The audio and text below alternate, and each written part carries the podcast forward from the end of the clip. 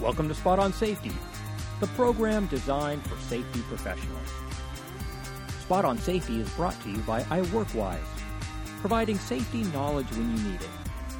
For more information about iWorkWise, visit us at iWorkWise.com.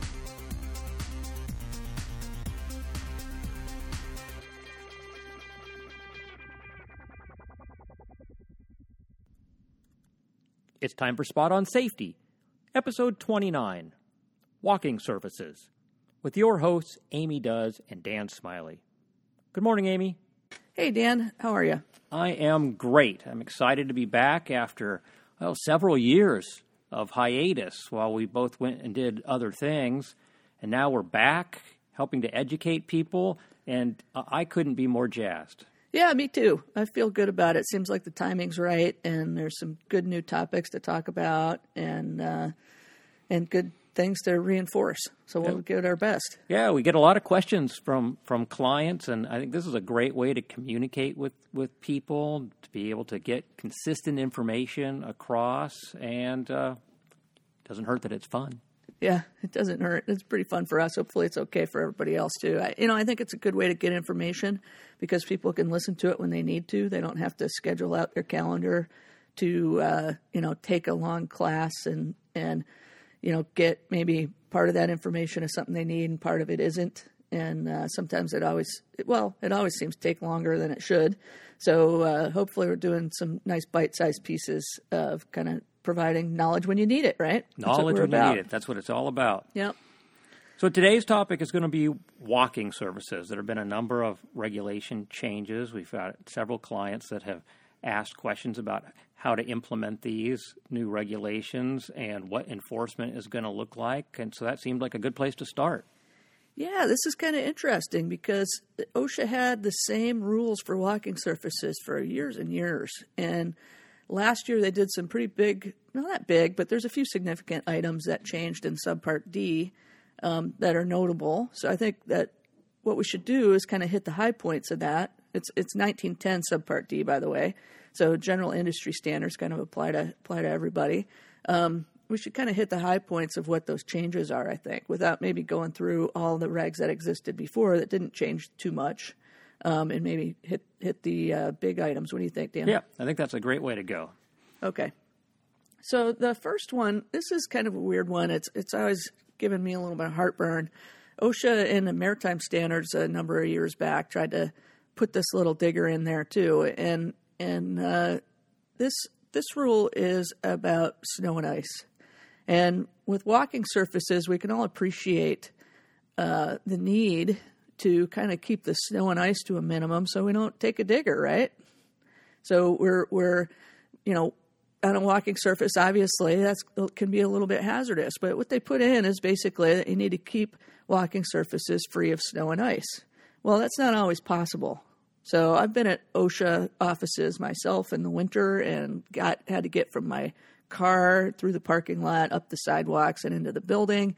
And I don't think OSHA even keeps things completely free of snow and ice. That seems like it takes a lot more superpower than uh, us humans have. So it's a it's going to be a little problematic, I think, in in the way that if you had an inspector who was unreasonable, they would have some ability to uh, be unreasonable. So it's not my favorite kind of reg, but uh, it's also obvious why we would want to kind of keep the snow and ice to a minimum. So I think the answer for employers with this change is going to be um, having some added awareness that uh, this is a, another thing that they need to stay on top of at their facilities and workplaces where they have their employees, and they need to you know make sure they're getting shoveling done and ice chipping or salting or whatever has to happen to try to keep those walking surfaces as reasonably clear uh, and as safe as possible. So it's kind of a gotcha in a way with the way the regulation actually got worded, and uh, they have a, a, quite a bit more ability to issue citations or or uh, you know levy fines on it, um, and it's it's worded so there's uh, some room for being unreasonable for sure. So anyway, not my favorite, but uh, but probably good spirit behind it. Well, how does this apply to vessels? Since OSHA also regulates not just shore based facilities, but vessels, do I have to have my crew out chipping ice 24 hours a day? Well, yeah, you do. I don't know about 24 hours a day, but Well, you know, free it of says snow and ice, free right? of snow and ice. Yeah, And it's snowing and it's Yeah. cold. And I'm taking some spray over the bow. I'm, I, I'm icing up. There's ice There- on the deck. they're already out there with baseball bats anyway, right? So they're Well, just keep beating from the- rolling over, yeah. Yeah, yeah. So there's a little, uh, yeah. So this will be a challenge, and um, and uh, you know, always with with ocean vessels, you know, you have the lawsuit potential because of the Jones Act situation, and and no workers' comp, so people get sued for violating an OSHA rule, and here we have this rule that's kind of uh, not totally reasonable in the way it's exactly worded. So I think for vessels, yeah, be aware that uh, that you kind of can't let it go if you have an actual accident with it or you have an inspection, you come into town. Um, you know, you got a little bit more liability here than you used to. I think you know, coming from the maritime sector myself, it seemed like a real focus should be: uh, I get into the port, I tie up to the dock. I really want to make sure my my decks are clear at this point. I mean, I might be able to put up with some snow and ice on the deck as I'm at sea in various weather conditions, but when that is not the case, this has to be a focus. Yeah, snow and ice is you know potential condition that could cause injury, so we want to keep it to a minimum no matter where. But yeah, when you come into the dock, then you start getting into a different category, and someone's micro looking probably. Yeah, and people, not just my crew, are now on board. I've got vendors, I've got contractors, I've got other people coming on board the vessel, so my risk goes up. Yeah, and maybe you're you're backloading, so you're going on decks. You you don't go on that much when you're out at sea too. So should be a little added workload here, just uh, awareness probably for uh, vessel captains and whatnot. Uh, try to make sure they have their ship in order. Yeah, roger that. Okay, so then the uh, the other thing that is fairly significant, I think, is they say in this that stairs must be used if it's possible to provide them for access to one walking surface to another when you are uh, when you have to travel between those those different levels in a regular and routine manner. So they're basically stating here a preference for stairs over ladders or over ship's ladders, and they're saying that if you're installing, uh, you know, some means of access from one level to another, um, you should install stairs unless you it's not possible. So I know some employers, you know, they, they're like, oh, I'd rather have the room. I could put a stair here, but I'd rather have the room. Or they might say stairs cost more. So I think those decisions are a little bit shakier now, and uh, I think especially as we get older, I've noticed Dan, you probably haven't, uh, but you know ladders are harder on your knees. They're not as safe as a good set of stairs, and ship's ladders are uh, also probably not as safe as a good set of stairs. So that's rather obvious, and OSHA has promulgated the rule now that says that and uh, you know slapping in a ladder or ship stairs to save some money or something. Um, there's a little uh, recourse now to uh, try to get you to provide the safest means of travel, and it, it does say when the when it's regular and routine travel between levels. So they don't really define that, but um, used to be interpreted before these rule changes as a, somewhere you have to go at least once a day. So uh, something to be aware of on that. Um, there's definitely a preference for stairs now. So that'll change some ship construction over time. Yeah, if you if uh, it's not a no brainer anymore just to put in the, sh- the ship's ladders and stuff.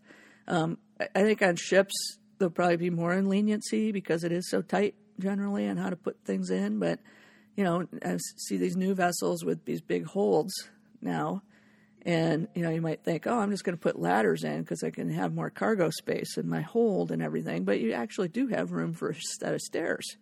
So just throwing a 20 or 30 foot ladder in for everyone to climb in and out of all the time um, isn't going to work. Maybe on those new new construction vessels. That's probably a good idea. Yeah, I think so. So um, in that theme, let's talk about ship's ladders for a minute. So on ship's ladders, uh, they they ship's ladders are are ladders. Uh, basically, they're steeper. You know, it's a stairway that's steeper than a normal stairway, and um, they what they have said now is that you need to make sure you have a handrail on both sides of those ship's ladders. So I've seen this actually be an issue. If you think about vessels uh, and you go up to the wheelhouse, for example, sometimes it's kind of a narrow space, and they'll just put a handrail on one side of that steep ship's ladder. And uh, they've found over time it's much safer to have two rails on the ship's ladders, right? In fact, probably both of us. I don't know about you, Dan, but have you ever slid down just on the handrails? I mean, let's not admit that to OSHA, but right, uh, without using the treads. It's off the record. Yeah, it's Oh. totally Hundreds, Off the record. hundreds, or even thousands of times. Yeah, so it, if you only had one handrail, it'd be hard to do that. But uh, uh, you know, so, there's some some areas where you know, the, like the bulkhead kind of makes up. It, it's you're not going to fall off the side of the stairs, so they just provide a handrail on one side. So anyway, bottom line on ships ladders now is you have got to starting now or back in January have a uh, handrail on both sides. But I'm carrying my coffee cup, so I'm only going to use one rail anyway. Well, can't regulate that, can we? No.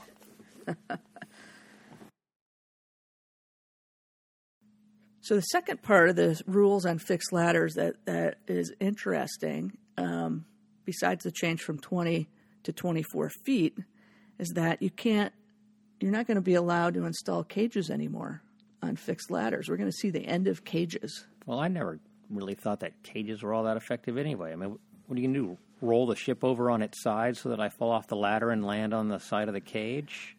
It's just Yeah. like a chute to make sure that I fall directly below the ladder. Right. So uh, uh, there's probably people have told me, oh no, you know, you can lean on them and all that kind of thing. I I don't know. I've never really seen it myself. I probably don't know how to use them, but I think that 99 percent of people probably don't either. So it's pretty uh, suspect all in all. So yeah, those cages seemed a little goofy, huh? Well, leaning on it, okay, I can understand, but but then I'm not falling. It's supposed to be for fall protection, right? So once my hands and my feet are no longer in contact with the ladder, what good is the cage? Other, Yeah, than, other than to make sure that I fall straight down. Yeah, or you could like stick your limbs out and try to break them off in some way, you know, on your Right. way down. It sounds Bang your uncomfortable. head on the ladder, then the cage, then the ladder, then the cage. Yeah, so there's a little modernization here, right? So they don't want you installing cages after November 19, 2018. So next year is about a year from now.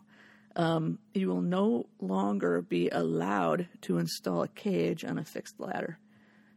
So that's a big change. But they've got to replace it with something, right? The, there was a there was an attempt to prevent you from falling. What's going to prevent me from falling now? Yeah. So now what uh, they they have is kind of a they call them ladder safety systems, or uh, it's kind of a personal fall arrest system, and they it's an engineered system. You wouldn't want to necessarily do it yourself because uh, on these fall things you got to guarantee a certain strength in engineering. Um, but they they have some really skookum commercially available uh, ladder safety systems that consist of kind of an engineered system where they they uh, bolt onto your ladder at the top and the bottom, and they have a cable running down the center of the ladder. Um, that's the most common way to do it.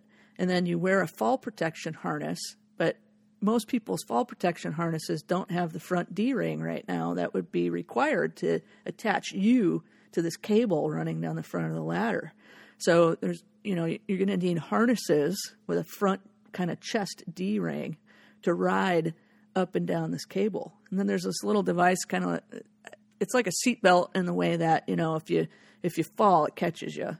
Um, but it, it's supposed to ride up and down this cable without needing your hands involved. So you have your hands freed up for climbing, and uh, you're connected at your chest to this cable that goes up and down the ladder. So now, if you actually fall, it stops you. Well, that seems like it makes really good sense. So, Yeah. so I'm using basically a standard fall arrest harness. Only I need a D ring on the chest. So I might have to purchase a new harness if I don't already have that, You probably will. right? And then then I install a cable, which is manufactured, right? So that doesn't seem like it's super difficult to do. It's going to run right down the center of the ladder, you said? Yeah, right. Yeah. Right down the center of the ladder. I think they might make some on the side. You know, I like the center ones myself for ease, but um, there's some rail systems where it's not a cable, but it's some kind of rail. You know, those are uh, the best ones I've seen are just a stainless cable right up the center, and I think they're cheaper than cages. And uh, you know, it's obviously seems obvious that it's going to be a little bit safer.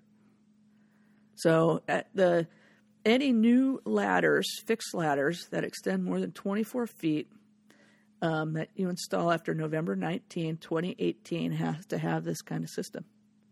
So, how about the ones that are in existence already, right? Yeah. So, there's always this grandfathering. Well, it's a kind of a phase in period. So, if you modify the ladder or replace a section of it, you've got to uh, use that fall, that ladder safety system on that section, which is kind of, you know, maybe you're going to do the whole thing probably, right? For Well, most what choice do people you we have? work Oh, with. I replaced four rungs. I'm going to put in five feet Yeah. of fall protection yeah, right. On my 24 foot ladder. But as you're climbing, you switch, right? So, Right. yeah. So anyway, if you modify the ladder, then you got to be looking at this, and that's effective November of 2018 as well. So any t- any modifications done after November 18 tw- or November 19, 2018, uh, will require you to install these systems. So you're going to be phasing them in basically. And then they have a total phase in where cages will not be allowed at all. And I think the year is 2036. So I'll, I'll have to remove existing cages if I if Yeah. I've made it that far without modifying my ladders in the process. Yep. And I still have a cage. At that point, I'll have to cut them off and install my fall arrest system. Yes. So cages will be banned effectively in the workplace from from that point. So um, new ladders, got to have them as of next November. Uh, modified ladders, you got to have it uh, when the modification happens anytime after next November. And cages will not be allowed after 2036. Well, frankly, I, I think this is a, a great idea because the statistics for fall injuries and deaths top OSHA's fatality ratings year after year after year. Yeah, they're a big cause. They're, they're, falls are a big cause of injuries in the workplace.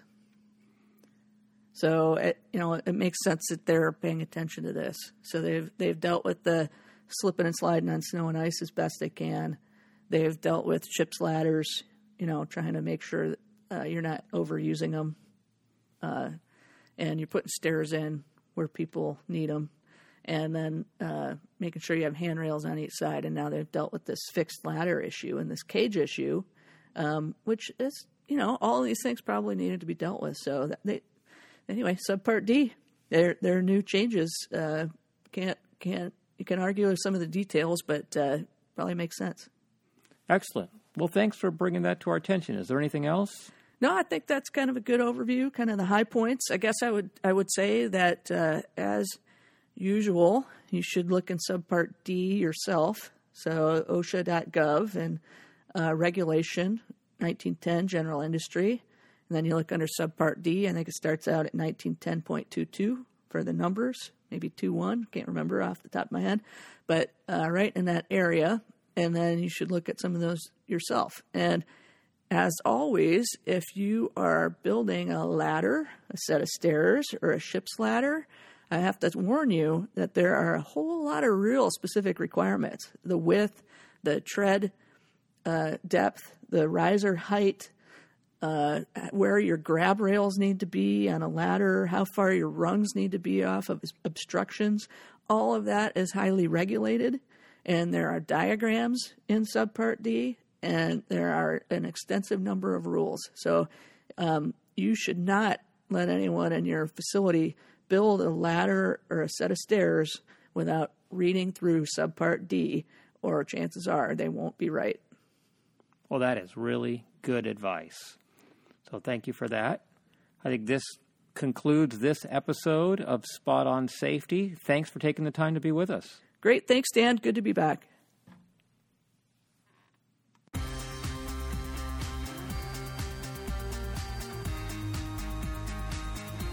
Thank you for joining us for another episode of Spot on Safety.